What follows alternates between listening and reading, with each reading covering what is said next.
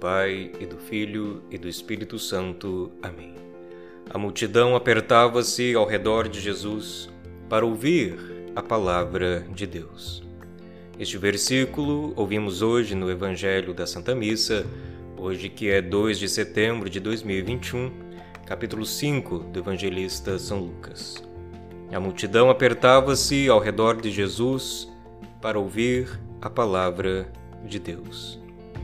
Que esforço empregamos nós para sermos capazes de termos acesso ao anúncio vivo da boa nova que Deus nos faz em Cristo Jesus. E uma vez tendo ouvido a palavra, como é que nós a acolhemos? Quanto da nossa atenção nós lhe damos?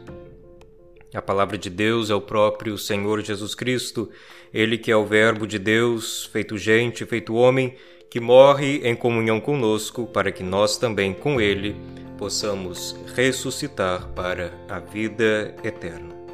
Quem ouve Cristo e o Santo Evangelho, ouve a Deus mesmo. Oração dai-nos, Senhor, a graça de nos esforçarmos em vos ouvir, para que por vós sejamos libertos de tudo o que nos escraviza. Amém.